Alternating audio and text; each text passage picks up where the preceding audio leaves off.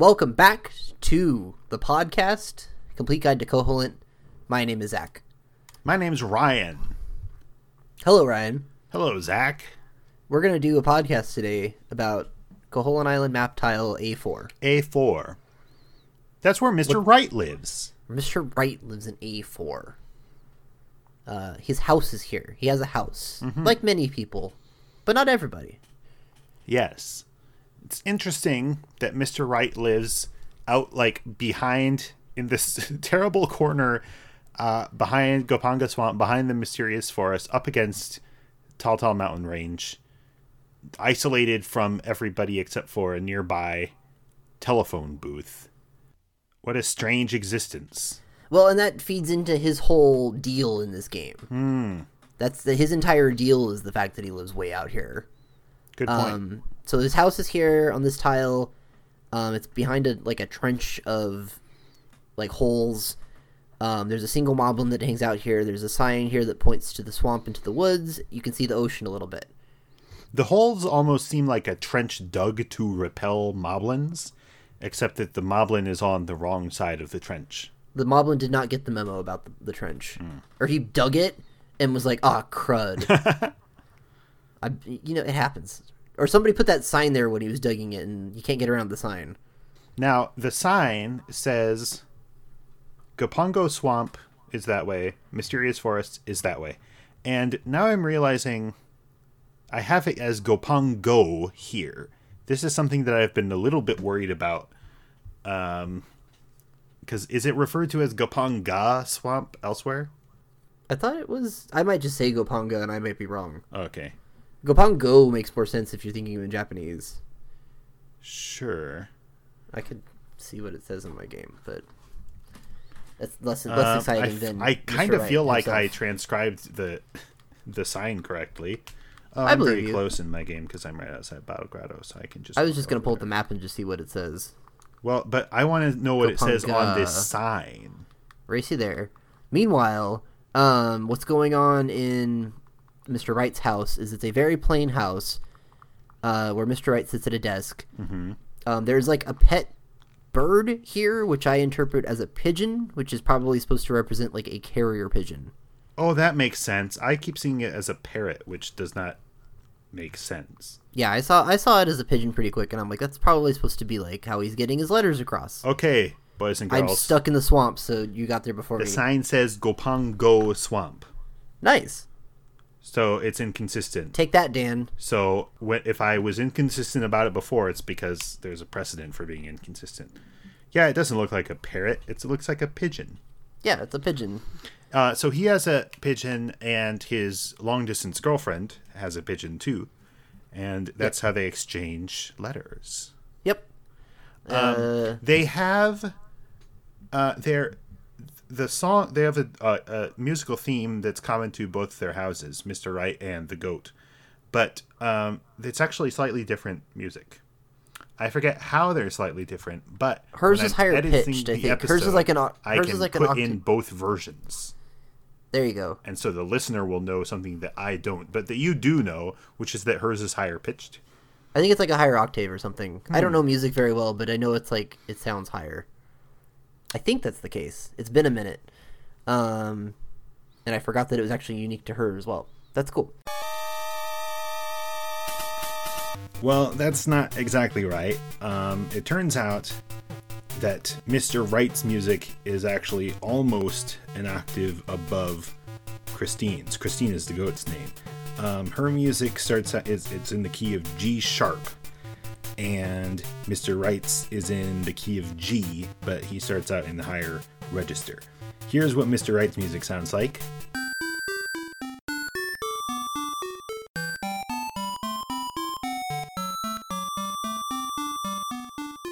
And here's what Christine's music sounds like.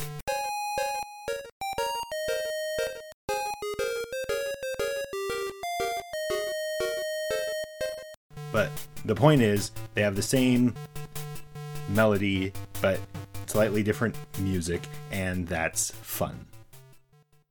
That song is a carryover from his theme in SimCity. Oh. So Mr. Wright is one of, it's maybe the first one we've encountered on this podcast where he's explicitly a character from another Nintendo thing. Mm-hmm. This game is chock full of like, hey, we need to put somebody in this thing to be part of the trade sequence. And it's like, what if you put Mr. Wright from the SNES version of SimCity? Very weird. And so it's... If I did my research correctly, you have the game SimCity that was originally released for DOS and whatever, and then they released a home version for the SNES that is similar but like different and is kind of its own thing. And in that version, they added a little helper guy named Dr. Wright. He's Dr. Wright. He got his doctorate to go help you with this. I see. And when he shows up to talk, sometimes he'll play that song or like a version of that song.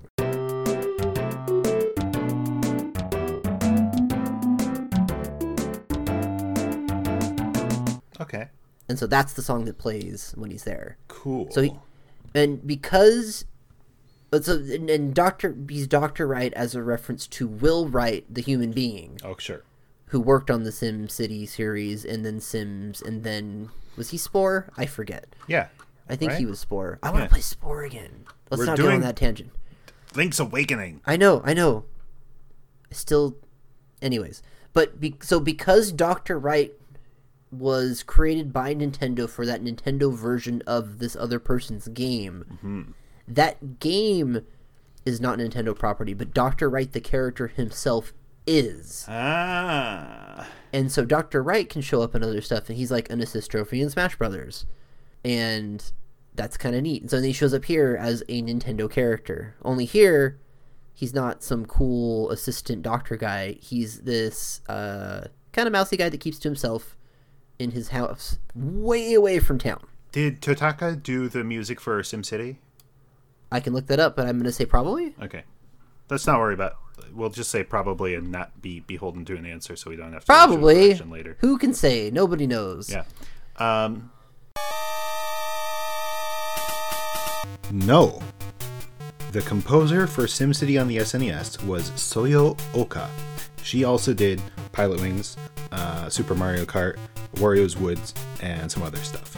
The composers on Link's Awakening, other than Kazumi Totaka, were Minako Hamano and Kozue Ishikawa, and I hope we'll get a chance to talk about them and the rest of the staff more on some other episode. One more thing. As far as I can tell, Soyo Oka is not credited for the SimCity music that was used in Link's Awakening. Is that interesting? Yeah, he lives here. He is in a correspondence relationship with a person from Animal Village. It's a goat. Yeah, a goat lady. She's cool. And the goat gives you the letter. You take the letter to Mr. Wright. He opens up the letter, and it's a picture of Princess Peach. I don't know who that person is. It clearly says Catherine. It says Christine. I forgot that it says Catherine on it. Oh my gosh. So is Catherine the goat's name? Probably, yeah. That kind of implies that's her name is Catherine, and she's leading this guy along with these pictures of Princess Peach. Another Nintendo character showing up in this other game. Yeah. When I played this, so good. Not only did I not know who Dr. Wright was, I didn't have that context, but I was not savvy enough to realize how bizarre it is for these characters from different franchises to just be showing up inexplicably. It's almost like Link's Awakening is the Kid Dracula of Zelda. Link's Awakening, for a couple reasons, reminds me of that later game, Captain Rainbow, that never got released in America. Oh, I don't know about this one. That also has some Link's Awakening characters in it, where it's another one where it's got like... Oh, it's Crazy Tracy in it? Crazy Tracy's in it, and Little Mac is in it, and the samurai from that samurai game that I can't think of the name of is in it, and like the Advance Wars troops are there, and Birdo's there, and it's like all these like weird like third-rate Nintendo characters And this game kind of did that idea first, where it's like, we're just going to put a bunch of Nintendo weirdos in this game. Like, Mario doesn't show up in this game. He's off doing important stuff. We want that guy from that SNES version of that game that we can't acknowledge except for saying that we did that port of it or whatever. You realize that you just slammed pretty hard on Kirby. Man, we'll get to Kirby. Okay. I don't like the Kirby in this game. Okay. We'll get to Kirby.